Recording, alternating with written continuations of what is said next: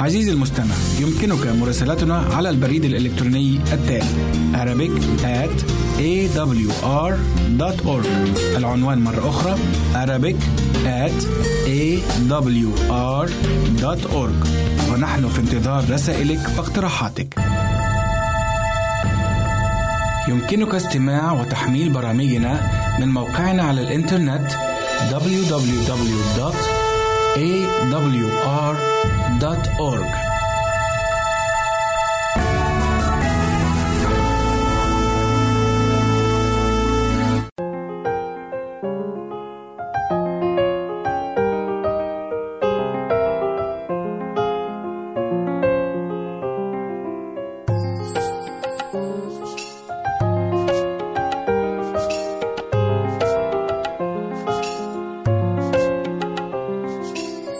اتعذبت عشان كتير وحملت بقلبك أوجاع، حبتني يا قدير مع إني خاين بيا.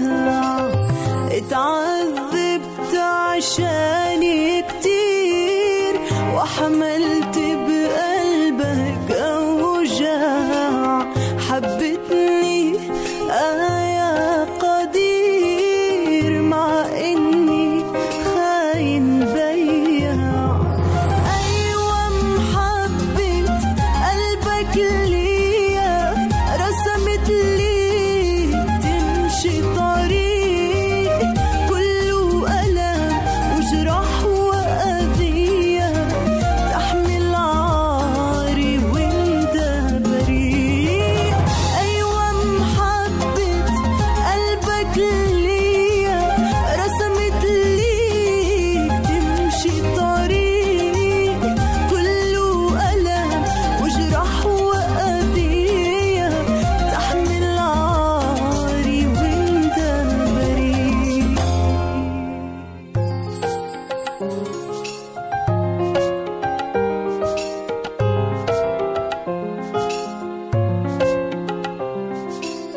اتعذبت عشاني كتير ورفعت صليب العار، وحنانك خلاني أسير، أحسانك يا إله البار. اتعذبت عشاني كتير ورفعت صليب العار، حنانك خلاني أسير، أحسانك يا إله البار. أيوة محبت قلبك ليا، رسمت لي تمشي طريق كله ألم وجرح وأذية، تحمل عاري وانت بريء. أيوة محبت قلبك ليا، رسمت لي تمشي طريق كله ألم وجرح وأذية، تحمل عاري وانت بريء.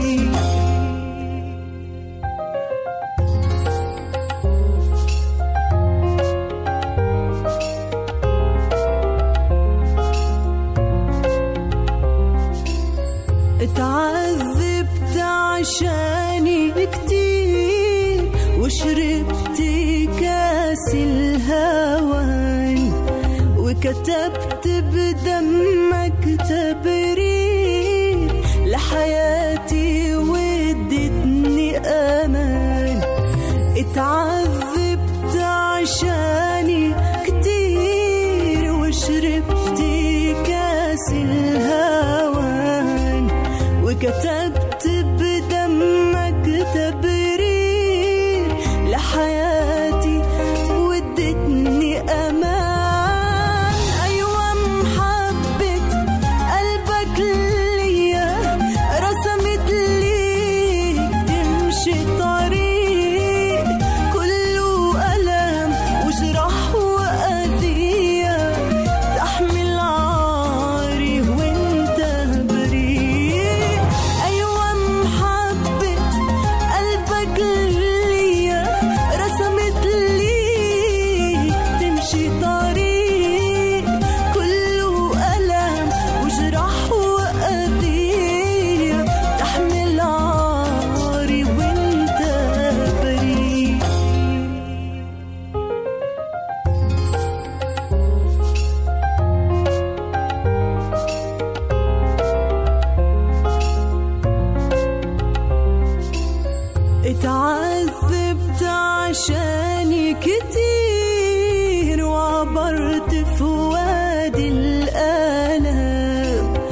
أصل في قلبك حب كبير خلاك تمنح قلبي سلام.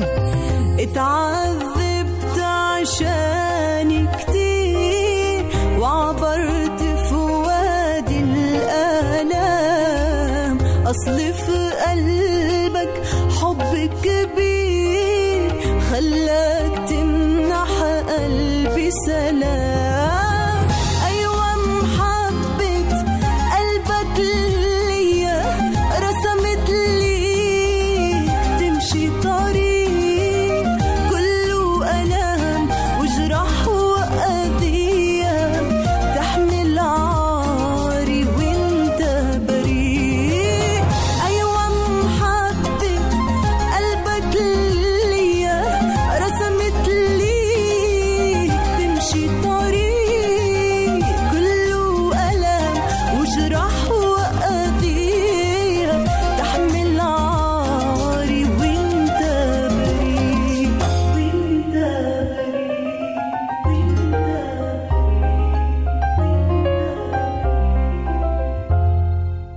عزيزي المستمع، يمكنك مراسلتنا على البريد الإلكتروني التالي arabic@awr.org. العنوان مرة أخرى arabic@awr.org. ونحن في انتظار رسائلك واقتراحاتك. هنا إذاعة صوت الوعد.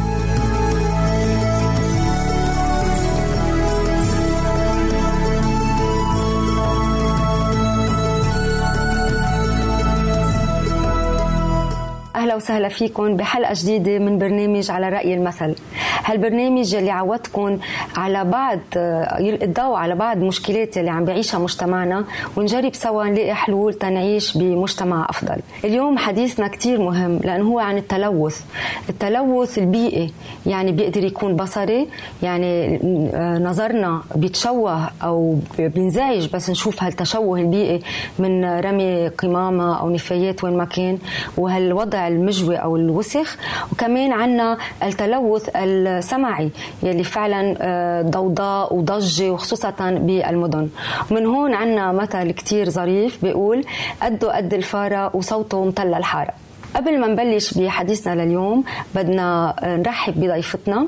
أهلا وسهلا فيك سيدة أوليفيا سعادة. سيدة أوليفيا استاذة اجتماعيات بثانوية الأدفانتست فرع البوشية بلبنان. أهلا وسهلا فيك مرة جديدة. أهلا وسهلا فيك. كمان بحب هوني بس الفتنا أنه أنا كمان مسؤولة عن نادي البيئي بالمدرسة، فهيدا الموضوع رح ياخد منا حيز كتير مهم بالحديث. وبدي أعلق على المثل قد قد الفارة، يعني قديش أوقات ما منعرف أو ما منشوف أو ما منحس إنه عن جد التلوث وصل من هالقد أشياء صغيرة. حلو، يعني أشياء كتير صغيرة أو بسيطة بتعمل ضجة كبيرة أو بتعمل مشكلة كبيرة، بس نحن ما بنكون واعيين لها بصراحة. نعم، تابعونا أعزائي تنتابع هالحديث الفعلا مشوق.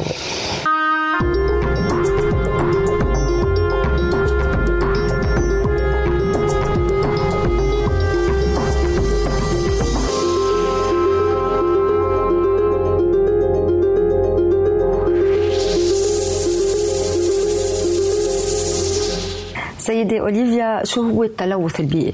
أكيد كل واحد منا بيسأل حاله شو هو التلوث وشو هو تعريفه. يعني إذا منقول شو هي البيئة، على طول منقول إذا البيئة ملوثة دغري بيجي ببالنا أنه مكان غير نظيف. وهالشيء أكيد عنده تأثير على الإنسان، عنده تأثير على المجتمع، عنده تأثير على صحة الإنسان من عدة نواحي. فشو تعليقك على هالموضوع، خاصة وأنه نحن حابين كتير أنه تشاركينا بخبرتك بهالمجال؟ إذا بننطلق من مفهوم التلوث، التلوث هو كل خلل بالتركيب. نعم، يعني هو خلل بالتركيب بأثر على توازنات الكائنات. نعم، يعني إذا أخذنا الطبيعة هيدا التلوث خلل بالطبيعة. خلل بالطبيعة يعني تشويه منظر، إذا أننا التلوث البصري أو النظري. التلوث السمعي هو كل شيء ضوضاء بتعصبني بتوترني. هو لا ليه؟ لأنه أنا مفروض مثلا أتلقى نسبة معينة أو طون معينة من الأصوات، وهيدا إذا زاد عن حده هيدا صار خلل. يعني هو كل شيء خلل بالتركيب. نعم. فخلينا ننطلق من إعلان العالمي لحقوق الإنسان. نعم. بالإعلان العالمي لحقوق الإنسان كل شخص كل إنسان له حق العيش ببيئة سليمة. حلو. ما فيها خلل. يعني هيدي حق واجب على كل العالم. البيئة السليمة هي الطبيعة اللي عايشين نحن فيها، من ماء، من هواء، من تربة، من أي شيء بلامسنا ونحن بحاجة له. نعم. فشو رأيك كمان يعني هون قديش الضوضاء؟ يعني مثلا هون مثل ما حضرتك ناولتي انه قلتي التركيبة في خلل، يعني كمان فينا نعتبر يعني صوت الموسيقى يلي عم يسمعوها أطفالنا على فعلا طون أو صوت مرتفع جدا أكتر من ما طبقة السمع بتتحمل. هل هالشي كمان بيأثر علينا؟ أكيد. أول شيء أعصابنا بتتلف. يعني أنا بس كون جاي من شغلي ما في أسمع مثلا راديو، هيدا نحن إيه؟ بس الأطفال أو الشباب ما بيحسوا فيها هن وصغار. نعم. يعني بيحبوا الصوت العالي، بيحبوا كتير. يمكن كليتنا معك حق من هالناحية، كليتنا كنا نسمع صوت عالي، بس بعدين بصير نتفاعل مع الموسيقى ونعمل حركات ونعمل أشياء. ليه؟ لأنه تفاعل جسمنا، يعني الجهاز العصبي يعني عم يشتغل. نعم. أكتر من يمكن لازم، يعني هيك بنقدر نقول إنه عم بيأثر على صحتنا. بس إحنا لما مبسوطين لأنه بنكون كتير اكتيف انرجيتك لما بنكون صغار، بس لما شوي بتتقدمي بالعمر وبالشغل وبضغط العمل وضغط المعيشه والمسؤوليات ما بقعد فيك تتحملي. ليه؟ بتتعب اعصابك. نعم. يعني معناته هو عم بيصيب الاعصاب وانت مش منتبهه. نعم. يعني في عنده تاثير مباشر على الجهاز العصبي. نعم. هلا بدنا نتوقف شوي تنشوف بعض اراء الناس بالتلوث البيئي، ومعنا تنشوف سوا هالآراء بهالمقابلة. أكتر شيء بيزعجني وشوف سيارة ماشية وبكل ثقة تشيل بتمد إيدها وتكب على الأرض، يعني هاي بتعصبني. يعني بشوف هيك شيء. وزايد كمان التلوث السمعي والبصري. هلا أول شيء أكيد الريحة، وهوليك كمان بينعدوا تلوث يعني، بس أكيد بيزعجوا بس مش قد الريحة. الله خلق لنا هالدنيا حلوة كرمال نتمتع فيها، بدنا نسمع صوت العصافير، بدنا نسمع نشم ريحة ورود، نشم ما خلق شيء ريحته بشعة بعتقد الله. بس نحن البشر هلا في اوقات بنجبر نعمل هالشيء، بس هذا الشيء بضر باعصابنا، بيوترنا، ما بقى بنقدر نتعامل مع العالم بشكل مزبوط. ريحه، منظر، وصوت. يعني مثلا في هون بتصير قله احترام للاشخاص. مثلا اذا حدا ماشي يمكن بالليل، ناس نايمه ببيوتها، بتيجي السياره لانه جاي على بالهم شباب يمكن صايمين بعد سهره عم يسمعوا اغاني على صوت عالي، بيعلوا ولا فرقانه معهم. هون انه في هون في وقتها كيف الاحترام بتوقف عن حريتك، بتوقف عند وقت تبلش حرية غيرك. يعني هون انه وين انه هول الشباب انه هن واعيين انه عم يزعجوا غيرهم، يعني هالختيارية او يمكن واحد مريض تعبان كل نهار، انه هيدا بعده تلوث سمعي. هو كل شخص لازم يهتم، يعني المواطن اذا بيهتم لبلده هو بيهتم بيئته، يعني مضرورة دولة تلحقنا. في جبل زبالة أكبر مثل لنا، اللي هو كل ما يهب الهواء من هديك الميلة، برش عمود وجزايد والمنطقة كلها سوا بتتلوث بالريحة، ما بعد فيك توقف برا. تاني شغلة الريحة هي دخان كمان، مش بس، ومطارات السيارات، هذا اللي بيمشي على المازوت، مطار سيارته مثل عم برشدة ولا البرغش بتتل المنطقة كلها. وكمان المدخن هيدا تلوث بيئي، يعني بيزعجك وبضر البيئة بنفس الوقت. موسيقى بمشي بالسيارة ما كتير بعلم موسيقى، أنا لا أسمع، ما ضروري كل العالم اللي حوالي تسمع شو أنا عم بسمع. تشفيط كمان لتزيزو كمان بيأثر. الزبالة ما بكب على الطريق، الزبالة بكبها بمحل مستوعب الزبالة، وبلش من حالي.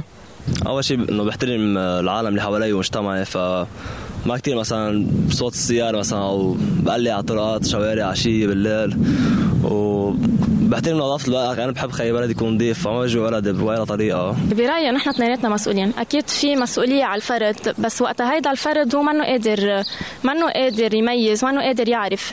يعني في حدا تاني اكبر منه بده هو يمشيه ويديره، ليه بغير مجتمعات اذا كبوا ورقه على الطريق مثلا اكزامبل استراليا ممنوع اذا شافوا البوليس بيعمل له ضبط. طب في اشخاص ما بتعرف انه لازم تعمل هيك، لازم حدا تاني الا شو تعمل، وهون دور الدوله مش تمشي الشغله على فتره مثل السرعه، وقتها مشوها للسرعه على فتره بعدين انه هلا ما بعرف اذا في بعد رادارات، نفت؟ يعني هون المواطن اللي ما بيعرف عم يستهتر. يعني بس بدها تمشي شغله الدوله تمشي فيها للاخير وتكون ظالمه بقراياتها، وتكون عن جد عم بتراقب، يعني مش بس تحطها تراقب وتشوف اذا عم يتنفذ هيدا الشيء. كل شخص مسؤول عن التلوث البيئي، كل شخص ببلش من حاله، ما فيك على طول نحن بنلوم غيرنا وبنلوم الدوله وبنلوم فلان لانه ليه ما عم بيعمل. طب ما هو اذا انا ما عملت هو ما رح يعمل، كل واحد يبلش من حاله وشو بده بغيره، بعدين هن بيلحقوا. جزء نحن جزء الدوله، اول شيء جزء نحن انه عنا بلبنان اخر همهم البيئه، اخر همهم الطرقات اذا بتتنظف ولا لا، وجزء الدوله انه مثلا ما عندنا هالقانون مثل برا بالمجتمعات العاديه. يعني برا اذا كب مثلا شيء من الشباك يجي يتعاقب عليه، لا ما عندنا هالشيء هون، اذا كب من الشباك انه ايه انه ذاتس فاين، يعني ما في هالمشكله. شو وقفت علي؟ سيدة أوليفيا، مثل ما شفنا أو سمعنا سوا على الآراء، يعني فعلا الوضع مبكي مضحك فينا نقول، خاصة ذكروا نوع من التلوث يلي بعد ما طرقنا له هو الريحة، قد ايه الروائح كمان عم بتاثر وقد ايه مهمه هالروائح، مثل ما قالوا انه الله خلق العالم حلو كمنظر كريحه فيها طبيعه وكصوت، قد ايه الريحه كمان عم تاثر على مجتمعنا. هي الريحه نتيجه مكبات النفايات، نعم، من جهه، من جهه ثانيه ريحه احتراق الوقود، نعم، يعني اثنيناتهم بيعنوا ريحه قويه. فاذا كنت بمحل قريب من مطمر للنفايات، او يا ريت مطمر، المطامر منا كتير صحيه، جبال عم بتصير هيدا، نعم، للاسف هيدا الوضع، نعم. جبل، معقوله جبل نفايات؟ يعني ريحه الغازات اللي بتطلع من النفايات، لانه هي مواد عضويه عم بتموت، نعم، عم يطلع الغازات السامه فيها، على كترتها عم تعمل روايح لا تطاق، بالفعل مش مقبولة أبدا. وشو فيك تعملي؟ تقطعي نفس؟ لا يعني طبعاً. إذا أنت عايشة بمنطقة حدا فيها الروائح الكريهة، شو بتعملي؟ عم تنصابي بأمراض أنت ما عم بتحسي فيها، يمكن عم بيصير معك حساسية، أولاد كتير عم بتعمل ربو، عم تعمل حساسية بالمجرى الهواء، عم تعمل بالأنف، يعني يمكن أشياء كتير بالعيون، نعم. على الغازات اللي عم تطلع هي اللي بتعمل الريحة القوية. والسيارات، حرق الوقود، يعني هيدا عديك عن المعامل يمكن، إيه؟ اللي هيدا بس إذا أخذنا شيء سيارة أو مكب نفايات، نعم. المعامل هونيك مشكلة كتير كبيرة. طب هون مين المسؤول عن هالتلوث؟ الفرد أم الدولة يعني؟ هلا قصة المكب الدولة، نعم، قصة المكبات هيدي الدولة، مسؤولية الدولة. المعامل الحرارية لتوليد الكهرباء هي مسؤولية الدولة، نعم. يعني حرق الدوليب، نعم، حرق النفايات حتى مسؤولية الدولة. هلا يمكن تكون انعملت بعمل مقصود يمكن من البعض، مش الدولة عملته، او مثلا واحد بده يتخلص من نفاياته الصناعية او شيء، نعم، يحرقها، ممكن تكون مجموعة افراد. غير مسموح يعني، بس ابدا ما انه مسموح، لانه بالعالم متطور محارق النفايات من 15 سنة وقفت، نحن بعد عنا حرق، بعده عم يسمحوا بحرق النفايات. هالحرق هو عم يعمل تلوث منظر، تشويه منظر نظري، ريحة، روائح كريهة كتير، وتلوث الهواء، نعم، تلوث الهواء اللي نحن يمكن ما منشمه ولا منشوفه، بس عم نحس فيه، عم يدخل على أجسامنا بطريقة أو بأخرى. يعني أكيد، يعني معمل حراري عم يطلع منه دخنة سوداء، نعم، وين عم تتعبى؟ إذا ما تعبت فيكي، أكتر شيء موجودة صارت بالغيوم، نعم، إذا بدنا نحكي عن الأمطار، نعم، هالغيوم اللي عم تعمل بعدين أمطار، عم بتسبب سقوط أمطار، عم تنزل منها أمطار ملوثة، يعني وضع فينا نقول جد وين بده يروح؟ بده يروح بالبيئة اللي أنت عايشة فيها، أو عم تتنشئي بشكل مباشر أو بشكل غير مباشر، يعني عم بيرجع يجي كمان على التربة وعم نرجع نزرع بهالتربة. صح، يعني تلوث قضية كتير كبيرة، كتير كبيرة كمان. وكمان كنا ما نحكي بس شوي، والفرد هون وين دوره على السريع قبل ما إنه بقصة السيارات. نعم. بيقدر الإنسان يهتم شوي أكتر يعني من ناحية سياراته، من ناحية سياراته، من ناحية الموسيقى، لأنه السيارات عدا عن حرق الوقود عندنا التلوث السمعي هو من السيارات، من الضجيج. أحد الأشخاص ذكر أنه أنا بسمع على الواطي ما بدي سمع الحدة، كتير منيح. يا ريت كل الشباب تعمل هيك. الزمور نعم كمان هيدي شيء مؤذي كتير، يعني الفرد يمكن على نطاق شوي هون بالاشياء الكتير كبيرة عمله بيقدر يشتغل كتير، بس قد بدي أقاطعك هون. بنرجع من كفة حديثنا، فاصل صغير، بنرجع من كفة حديثنا.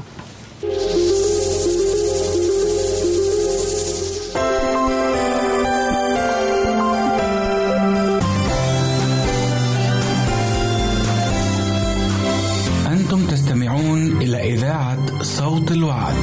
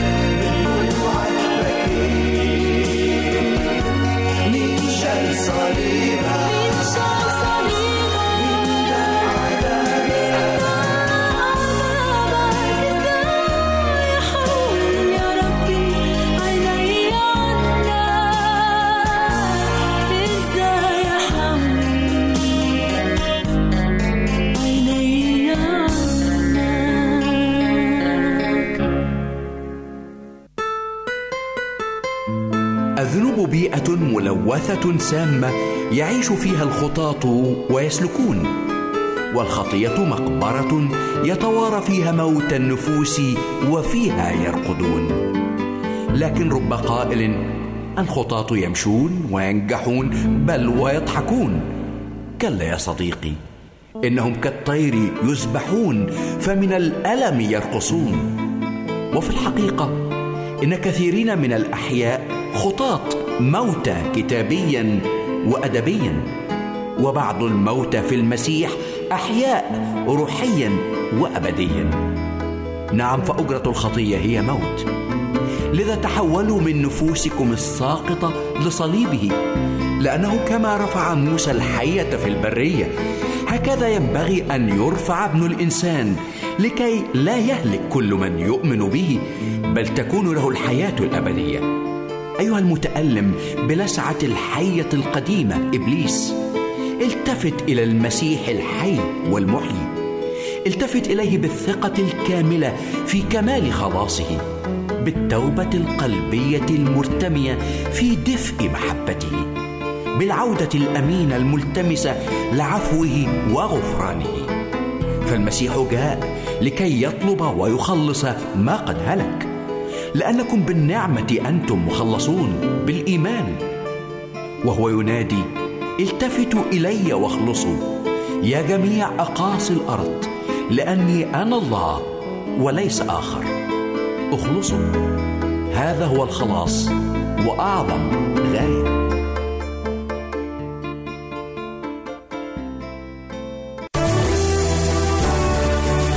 أنت تستمع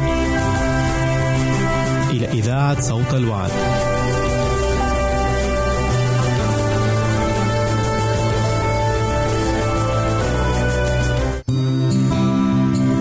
عزيزي المستمع، يمكنك مراسلتنا على عنواننا الإلكتروني arabic@awr.org.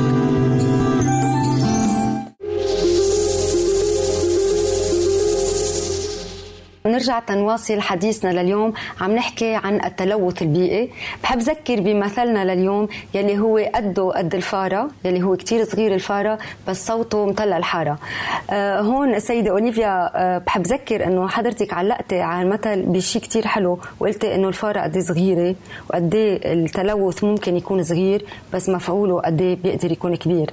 كنا تناولنا عدة أشياء، يعني عدة أنواع إذا بدنا نقول من التلوث، من ريحة بصر ولا سمع، وكمان شفنا وين مسؤولية الدولة والفرد بشكل طبعا قصير ومختصر.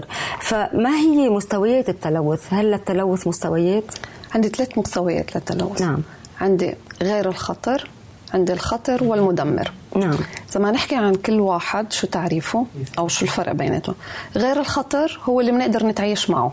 نعم. لأنه أحد أهم أسباب التلوث ترجع للازدياد عدد السكان. نعم. وازدياد حاجاتها بالتالي، فأنت موجودة بهالحياة بدك تستعمل الموجود حواليك، بدك تستعمل بيئتك. التلوث اللي بينتج عنك أو عن نشاط الإنسان اللي هو اللي بيلوث، ممكن إنه إذا كان خفيف أو مثلا متوازن بشكل متوازن مع الموارد البيئية، يضل غير خطر وتعيشي معه. كل عمرهم أهالينا ومن زمان كانوا عايشين، كانوا عددهم أقل، ما كان فيها التطور الصناعي يمكن لحتى يلوث كتير، ولكن كانوا عايشين وبتضل كانت البيئة نظيفة، بالبيئة كانت نظيفة. نعم. والنوع الثاني أما الخطر هو اللي بيأذي. نعم. الخطر هو اللي بيأذي. هون دخلت الصناعة. نعم. هون بلشت مرحلة جديدة من التطور، ازدياد الأعداد الهائلة من السكان، ازدياد الحاجات، ما التجارة انتشرت بين العالم. نعم. زادت الصناعة. طبعا. والعكس صحيح، كل ما الثورة الصناعية زادت الصناعة، زادت استعمال الأحفور، الطاقة الأحفورية، يعني كل شيء بينتج من الطبيعة بيولد طاقة، هذا اللي عم بلوث. فوين نوجد؟ بالمناطق الصناعية. نعم. أكتر من عنا، أكيد أكتر من عنا. إذا ما نحكي عن التلوث هو موجود بدول متطورة، دول صناعية أكتر من الدول اللي بعدها بعيدة شوي عن الصناعة. هون بلش التلوث الخطر. اللي هو بيأذينا، اللي هو عم يأذي الهواء اللي عم نتنشأه، عم بيسبب لنا أمراض، عم بيسبب لنا إعاقة بالنمو، نعم. شوي شوي مثلا التلوث السمعي ممكن يصيب الديانة. نعم. يسبب فقدان للسمع إذا كان كتير. يعني صوري كل النهار أنت حد مصنع عم يشتغل. يعني هو الاشياء ما منعيرهم فعلا اهتمام، بس موجودين. بس ايه يعني هون اللي عم تسمعيه يمكن تعودتي عليه، بس يوم ما بتحسي حالك يمكن عم تفقدي سمعك. نعم. عم تعملي حساسيه يمكن من الروائح اللي عم سبق وحكينا يعني عنها. هيدا التلوث الخطر اللي هو بيأذيكي، واللي هو ناتج عن النفايات الصناعيه ونفايات المستشفيات. نعم. اللي ما بيضووا عليها، بس هي كتير موجوده ما بيحكوا عنها لانه ابصر وين بيطمروها. اي ولا مره سمعتنا ماكس حق ولا بحث حتى. بس هيدي كتير خطره لانه هيدي ادويه كيميائيه. نعم. وفيها بلاستيك وفيها ابر وفيها كل انواع التصنيع اللي مضر. هي مفروض تنطمر بطريقه صحيه، مطامر صحيه لها. نعم. فاذا طمره كان منه صحي عم تلوث التربه. نعم. اذا كان بعدنا بمرحله التلوث الخطر او مدمر فعلا. لا الخطر مدمر يعني إذا الخطر هالقد خطر يعني صح. فعلا مقلق يعني وضع مقلق. لكن شو تركنا للمدمر؟ شو الفرق؟ المدمر لما بندخل بالإشعاعات النووية. نعم. يعني كل ما تطورت الصناعة أكتر واستخراج الطاقة النووية هي اللي بتؤدي للتدمير. مثلا خلينا ناخد مثلين كتير مهمين صاروا بالحياة. نعم. هو انفجار تشيرنوبيل. نعم. بالثمانينات الانفجار النووي، والقنبلة الذرية على هيروشيما وناكازاكي. لازال لحد اليوم يوجد هالآثار مشوهين. نعم. تنشوف قديش تأثيره مدمر. هيدا يعني. مدمر. هيدا شو يعني مدمر؟ يعني لا وجود للحياة من بعده. يعني مش بس انه اذاني او عمل لي اعاقه او مثلا عمل لي حساسيه بسيطه يمكن تتداوى او السمع او شيء يعني ممكن اني الاقي له حل يوما ما، لا دمرت الحياه يعني بطلت موجوده الحياه. هذا كله من الاشعاعات النوويه. يعني هذا وضع بطل ولا مأساوي، صار مخيف. صار مخيف أكيد. على مرعب يعني. صار إنه في حياة بقى. نعم. يعني كيف فينا نعالج فعلا هالمسألة، مسألة التلوث؟ يعني من وين ما نبلش نضبطها؟ يعني مثل ما حضرتك ذكرتي مع التقدم والتطور يعني عم تكتر. صح. عم بيكتر أو عم بيكبر التلوث. أوقات الفرد مثل ما البعض قال شو وقفت علي، يعني هيدي دعاية كتير مهضومة. هي وقفت علينا. صح. فعلا يمكن على كل فرد. بس إذا كل واحد بده يقول هي وقفت علي ما حدا بيعمل شيء. نعم. كل واحد له شغله صغيره. خليني بلش انا بحالي بكل واحد منا بالبيت شو بيقدر يعمل. نعم. قبل ما ننطلق لمسؤوليه الدوله، مسؤوليه الفرد كتير كبيره بتقليص. في عنا الثري ارز.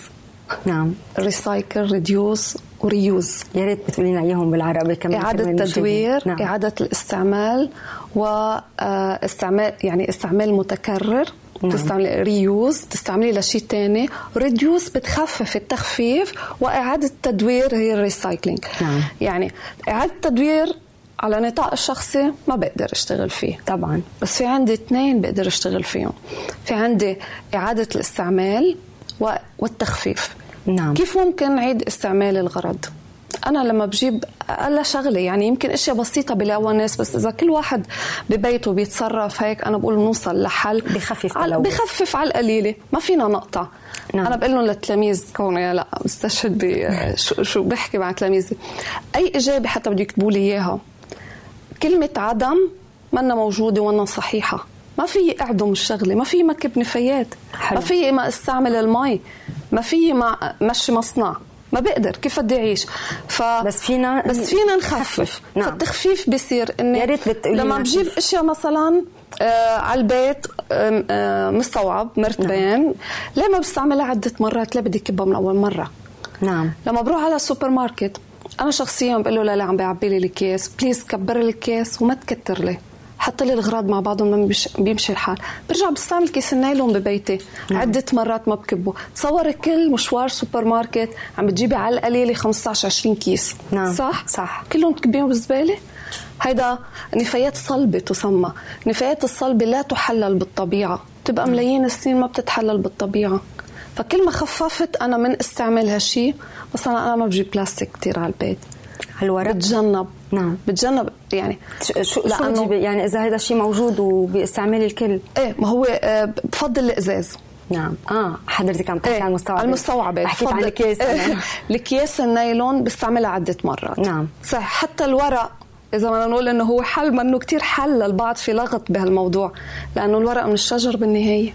نعم، يعني أنا عملناه أكتر، بنكون عم نقتل أكتر أشجار، بنكون عم نقطع أكتر أشجار. صحيح بينعملوا ريسايكلينج، بس كاس النايلون حاليا عم بدخلوا مادة من المياه فيهم عم بتتحلل بالطبيعة أسرع، وهي بشكل دمعة ماء موجودة على الأكياس. في كتير مؤسسات صارت عم تستعملها. حلو، يعني عم يرجعوا بيتحللوا أسرع بالطبيعة. نعم. ولكن قد ما فيه بخفف. مثلا عن السيارات، أنا وجوزي بنستعمل سيارة واحدة. حلو، عم بتساهمي كتير حضرتك بالبيئة، يعني بنظافة البيئة على صعيد شخصي، إنه سيارة واحدة بننزل فيها. إذا كل واحد، إذا بتطلع على الطريق بتشوفي كل واحد بسيارة، وبيبقوا من نفس البيت 4-5 سيارات للأسف، ورايحين على نفس المطرح. لا، إذا رايحين على نفس المطرح، رايحين على نفس المطرح حرام. يعني بعرف كتير أشخاص بيشتغلوا مع بعضهم، يمكن هلا إذا عم يسمعوني بيعرفوا بيشتغلوا مع بعضهم، بيروحوا بسيارتين مختلفين. يعني هون شوي كمان انه حلو حضرتك عم تساعدي انه على نطاق شخصي، بس هيدي مسؤوليه الدوله. يعني اذا في نقل العام وصلات مرتبه، يمكن هي بتهين. ما نحن قلنا دورنا مخفف. نعم، منه العلاج طبعا يعني نهائي. شو فينا كمان نخفف بالبيت؟ يعني انا ما بطلب دليفري اكل. نعم. حتى ما يكون في باكجينج كتير، يعني ما بتطلبي الأكل السريع والحاضر والجاهز، لأنه بده يجي بعلب. عرفتي كيف؟ يعني هل هذا هو السبب الوحيد؟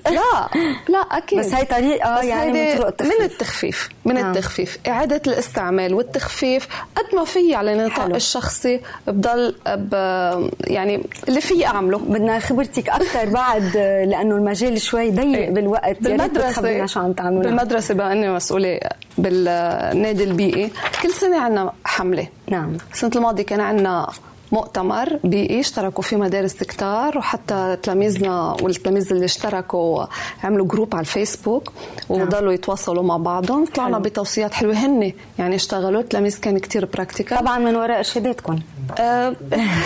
كتر خير الله. نعم. والسنة عنا حملة حلو، كان كمان عنوانها كبة بمحلة.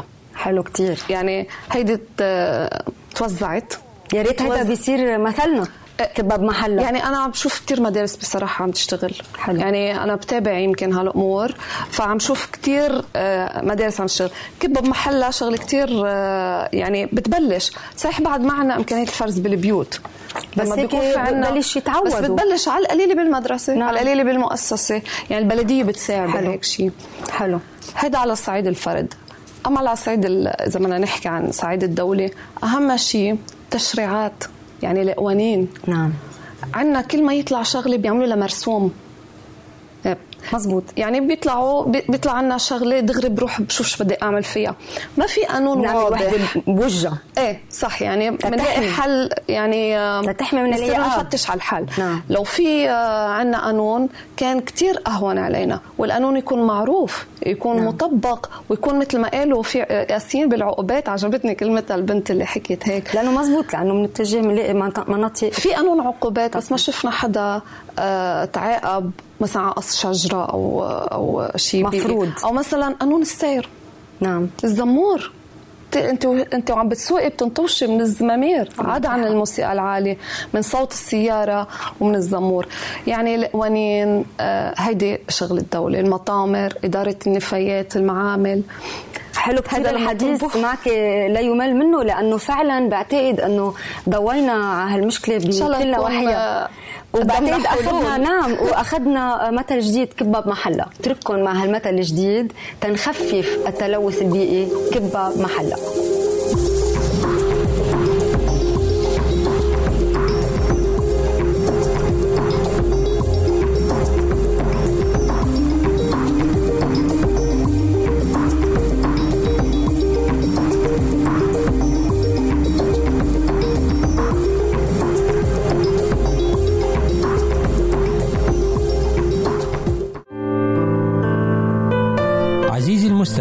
يمكنك مراسلتنا على عنواننا الإلكتروني arabic@awr.org. عزيزي المستمع، يمكنك مراسلتنا على البريد الإلكتروني التالي arabic@awr.org. العنوان مرة أخرى arabic@awr.org. ونحن في انتظار رسائلك واقتراحاتك.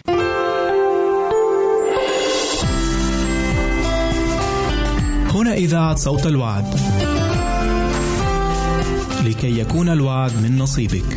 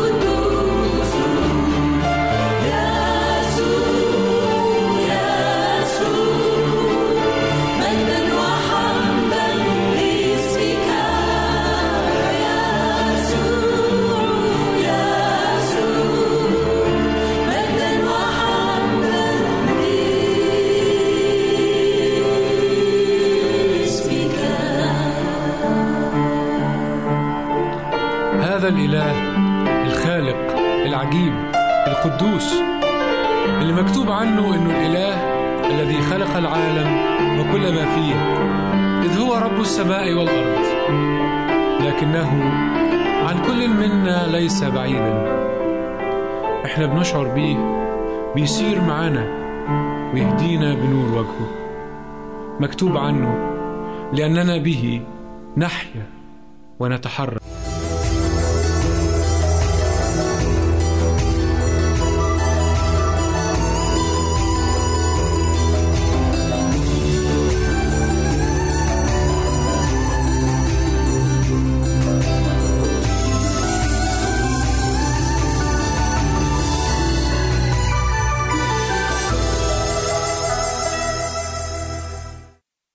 أرحب بك في يوم جديد وحلقة جديدة من مكتب الراعي. رائع، كل مرة بنتلاقى معا، بنقعد عند أقدام الرب يسوع، بنشبع بكلمته. كلمته بتبقى جديدة في كل صباح وبتروي نفوسنا وتشبع نفوسنا، وإحنا قد إيه بنسمع هذه الكلمات العظيمة من فمه الكريم المبارك، الكلمات التي سطرت في كلمة الإنجيل وفي الكتاب المقدس. بنسمع الكلمة اللي بتبقى سراج لأرجلنا ونور لسبيلنا. تعال نلتقي معا في حلقة جديدة ويوم جديد من مكتب الراعي. صديقي، تحدثت معك في الحلقة الماضية عن خطر من أكبر الأخطار ومرض من أكبر الأمراض اللي بيصيب كل الجنس البشري الحقيقة، مرض القلق، مرض الانزعاج.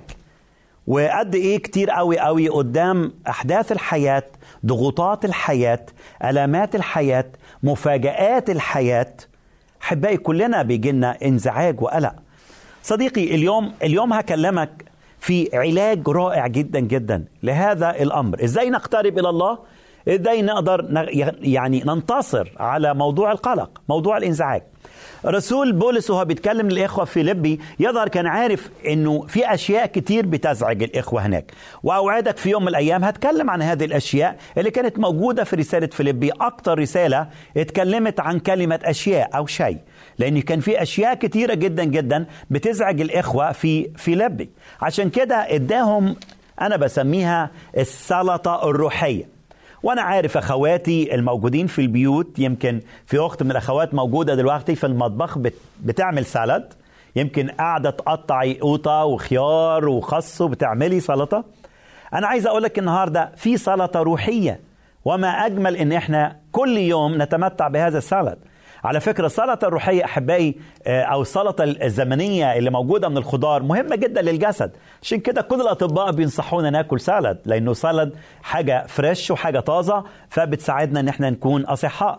عشان كده النهاردة أنا هكلمك إزاي تعيش صحيح، إزاي تقدر تنتصر على مرض القلق، إزاي تقدر ترفع وجهك وتقول للرب أنا مبسوط جدا جدا إنك يا رب قدمت لي هذه الخلطة الجميلة في كلمتك الرائعة، عشان أقدر أنتصر في حياتي على كل قلق بيزعجني، على كل خبر بيواجهني، على أي أمر مفاجئ، على أي أمر غير متوقع بيواجه حياتي. صديقي أنا هكلمك عن أول مكونات هذه السلطة. اسمع الكلام اللي قاله رسول بولس في فيلبي 2، قال لا تهتموا بالشيء بل في كل شيء بإيه؟ بالصلاة. لو فاتح كتابك معايا أو بتبص معايا على الشاشة هتشوف أول مكونات هذه الخلطة الرائعة لانتصارنا على القلق، وازاي نقترب لربنا بطريقة صحيحة. الكلام ده ما يعرفوش الإنسان اللي ما بيعرفش المسيح، الكلام ده ما يعرفوش الإنسان اللي ما اختبرش المسيح. الإنسان اللي ما اختبرش المسيح مليان بالشكوى، مليان بالألم، مليان بالارتباك والانزعاج. لكن لو كنت مؤمن مليان بالقلق، أنا عايز أقول لك الخبر الطيب، ابدأ بالصلاة. هي الصلاة صديقي المشاهد، الصلاة هي مفهوم كلمة تسبيح، لأنه المكونات الثلاثية لهذه الخلطة الجميلة قال عنها الصلاة والدعاء مع الشكر. الصلاة هو التسبيح، الدعاء هو الطلب من ربنا، آخر حاجة الشكر، بشكره على اللي عمله معايا وعلى أن أنا قلته له، وبعد كده تعلم طلباتنا لدى الله. فخلينا أكلمك النهاردة عن مفهوم الصلاة. الصلاة هي أشواق المؤمن، قلب المؤمن المليان بالفرح والابتهاج أنه ينظر إلى الله شخصياً.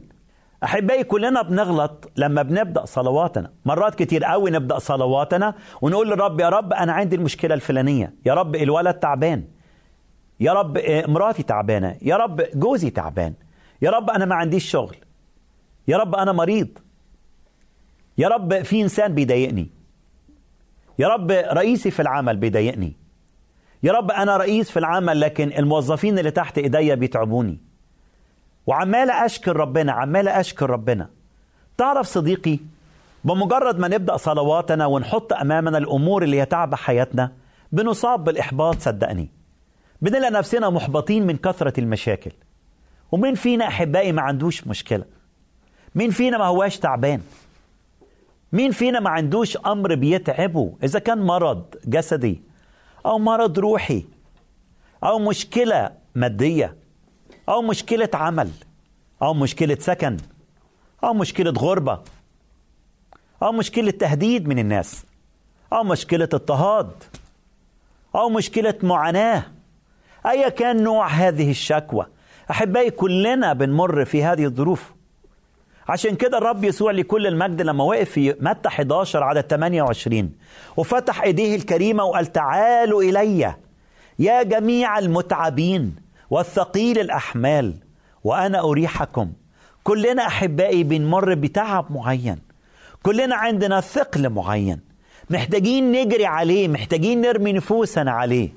عشان كده أحبائي لما بنبدأ دايما نكلم الله بالمشكلة كأن بالظبط في جبال عالية، جبال تقيلة جاية فوق رؤوسنا، قد إيه بنشعر بثقل الأمر، قد إيه بنشعر قد إيه الأمر صعب علينا. عشان كده الرسول بولس قال للإخوة أحبائي هذا الكلام الجميل، قال له اسمع، علشان تقدر تنتصر على ما يقلقك ما يزعجك، ابدأ الخطوة الأولى بتسبيح إلى الله. ابدأ إنك تشوف الله العظيم، تشوف الله القدير، تشوف الله المحب، تشوف الله اللي حامل كل الأشياء بكلمة قدرته، تشوف الله ليه الأرض وملؤها، تشوف الله سيد الأرض كلها، تشوف الله اللي بيحرك قلب الملك كجدوى المياه، تشوف الله اللي يغير قوانين وشرائع لأجلك، تشوف الله اللي يجعل في البحر طريق أمامك، تشوف الله اللي بيحبك ويعتني بكل صغيرة وكبيرة في حياتك. صديقي، لما تشوف عظمة الله، لما تشوف مجد الله، لما تسبح الله، هتدرك قد ايه ان انت المشكلة وهي قدامك. هيشيل المشكلة بدل ما هي فوق دماغك ويوقفك فوق المشكلة. شوف حبقوق وهو بيتكلم مع الله، شوف مفهوم التسبيح صديقي، شوف الكلمات الجميلة اللي بينطق بيها وهو بينظر الى هذا الإله العظيم، الإله الرائع القدير، الإله اللي في وسط المشكلة. بيقول لك ما تخافش أنا معك، بيقول لك ما تخافش أنا رفيقك، بيقول لك ما تخافش أنا صديقك، بيقول لك ما تخافش أنا في جنبك. اسمع الكلمات اللي بينطق بيها حبقوق، وما أقساها كلمات صديقي. اسمع، هو بيشوف هذا المشهد الصعب قدامه، جبال وما أقساها جبال. أنا عايزك تسمع معايا هذا الكلام، يمكن أنت حاسس بالأمر ده، يمكن أنت عايش فيه، بس فاقد مفهوم التسبيح، فاقد مفهوم انك تشوف عظمة الله وقدرته. اسمع اللي بيقوله حبقوق، بيقول للرب الكلام ده، بيقول له يا الله، فمع انه لا يزهر التين ولا يكون حمل في الكروم يكذب عمل الزيتونة. يعني بص حواليه احبائي، شاف انه لا موجود تين ولا موجود كروم ولا موجود زيتون. شاف كل الحقول ما بتنتجش حاجة، وصعب قوي على أي مزارع وهو يرى إن حقوله لا تنتج ثمار. صعب قوي إنك تروح عشان تجمع ثمر ما تلقاش ثمر. صعب يا أحبائي، صعب جدا جدا صدقوني.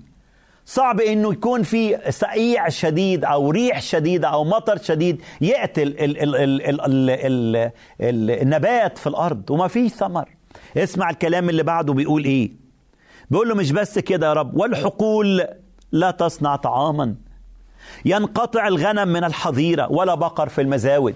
يا ريت الأمر وصل إلى الحقول، لكن وصل إلى الحيوانات الموجودة. يعني الدنيا كلها مشكلة، مفيش حاجة موجودة. يمكن النهاردة أنت بتمر بهذا المشهد، يمكن بتمر بيه في الأمور المادية، يمكن بتمر بيه في الأمور الصحية، يمكن بتمر بيه في الأمور الروحية، يمكن شايف ان ما فيه ثمر في حياتك، يمكن حياتك مليانة بالعوز، يمكن حياتك مليانة بالألم. اسمع صديقي هذا القول، اسمع الكلام اللي قاله حبقوق. حبقوق ابتدى يتكلم مع الرب، بدل ما يبكي قدام الأمر، بدل ما يحزن قدام الأمر، يقول له ايه؟ يقول فإني أبتهج بالرب. هللويا، فإني أبتهج بالرب إله خلاصي، الرب السيد قوتي، ويجعل قدمي كالأيائل ويمشيني على مرتفعاتي. صديقي، لما أنت بتشوف عظمة الله، جلال الله، مجد الله، سلطان الله، قوة الله، يمشيك فوق المشكلة، يخلي المشكلة تحت أقدامك. اسمع الكلام الرائع اللي بيقول المرنم في مزمور 8، وهو بيقول للرب أيها الرب سيدنا، ما أعظم اسمك، ما أمجد اسمك في كل الأرض، إذ جعلت جلالك فوق السماوات. شايف المشهد صديقي؟ المرنم بيقول للرب أنا شايف مجدك، أنا شايف عظمتك، أنا شايف سلطانك، أنا شايفك إله فوق الكل. عشان كده قال من أفواه الأطفال والرضع أسست حمدا بسبب أضدادك لتسكيت عدو منتقم. صديق، التسبيح يسكت العدو، التسبيح يخلي إبليس ما يقدرش يقرب منك ولا ينتصر عليك. التسبيح إنك تشوف الله اللي فوق الجميع، الله سيد الجميع، الله الرب اللي يقدر يحرك كل الكون علشانك، الله اللي ضامن مستقبلك، الله اللي ضامن حياتك. عشان كده ابتدى المرنم يقول هذا الكلام، ابتدى بولس يقول هذا الكلام، ابتدى يهوشافاط يسبح لما شاف قدامه الحرب عنيفة ومش قدامه أي مخرج، مش قدامه أي منقذ، مش قدامه أي اتجاه يروح فيه، وقال له يا رب أنا نحوك عينيا. عشان كده ابتدى يسبح الله، ابتدى بولس وسيلة وسط المشكلة في أعمال 16 يسبحوا الله، يقولوا له أنت عظيم وإحنا جوه السجن، أنت عظيم وأقدامنا مربوطة في المقطرة، أنت فوق الكل يا رب. هل تسبح الله النهاردة؟ هل تشكره لأجل عظمته؟ هل تشكره لأجل سلطانه؟ هل تعرف إن هو بيحرك الكون لأجلك؟ هل هو ضامن حياتك؟ هل تعرف كده؟ هل تعرف إن كل مشكلة كبيرة هو يقدر يحلها؟ بس سبحه. بلاش تتكلم مع ربنا عن المشاكل، كلمه عن إنه هو إله قدير. صديقي، هو ده الاقتراب إلى الله. أنا بشجعك النهاردة تصلي، وأنت بتصلي بتسبح ربنا وتقول له أيها الرب سيدنا ما أمجد اسمك في كل الأرض.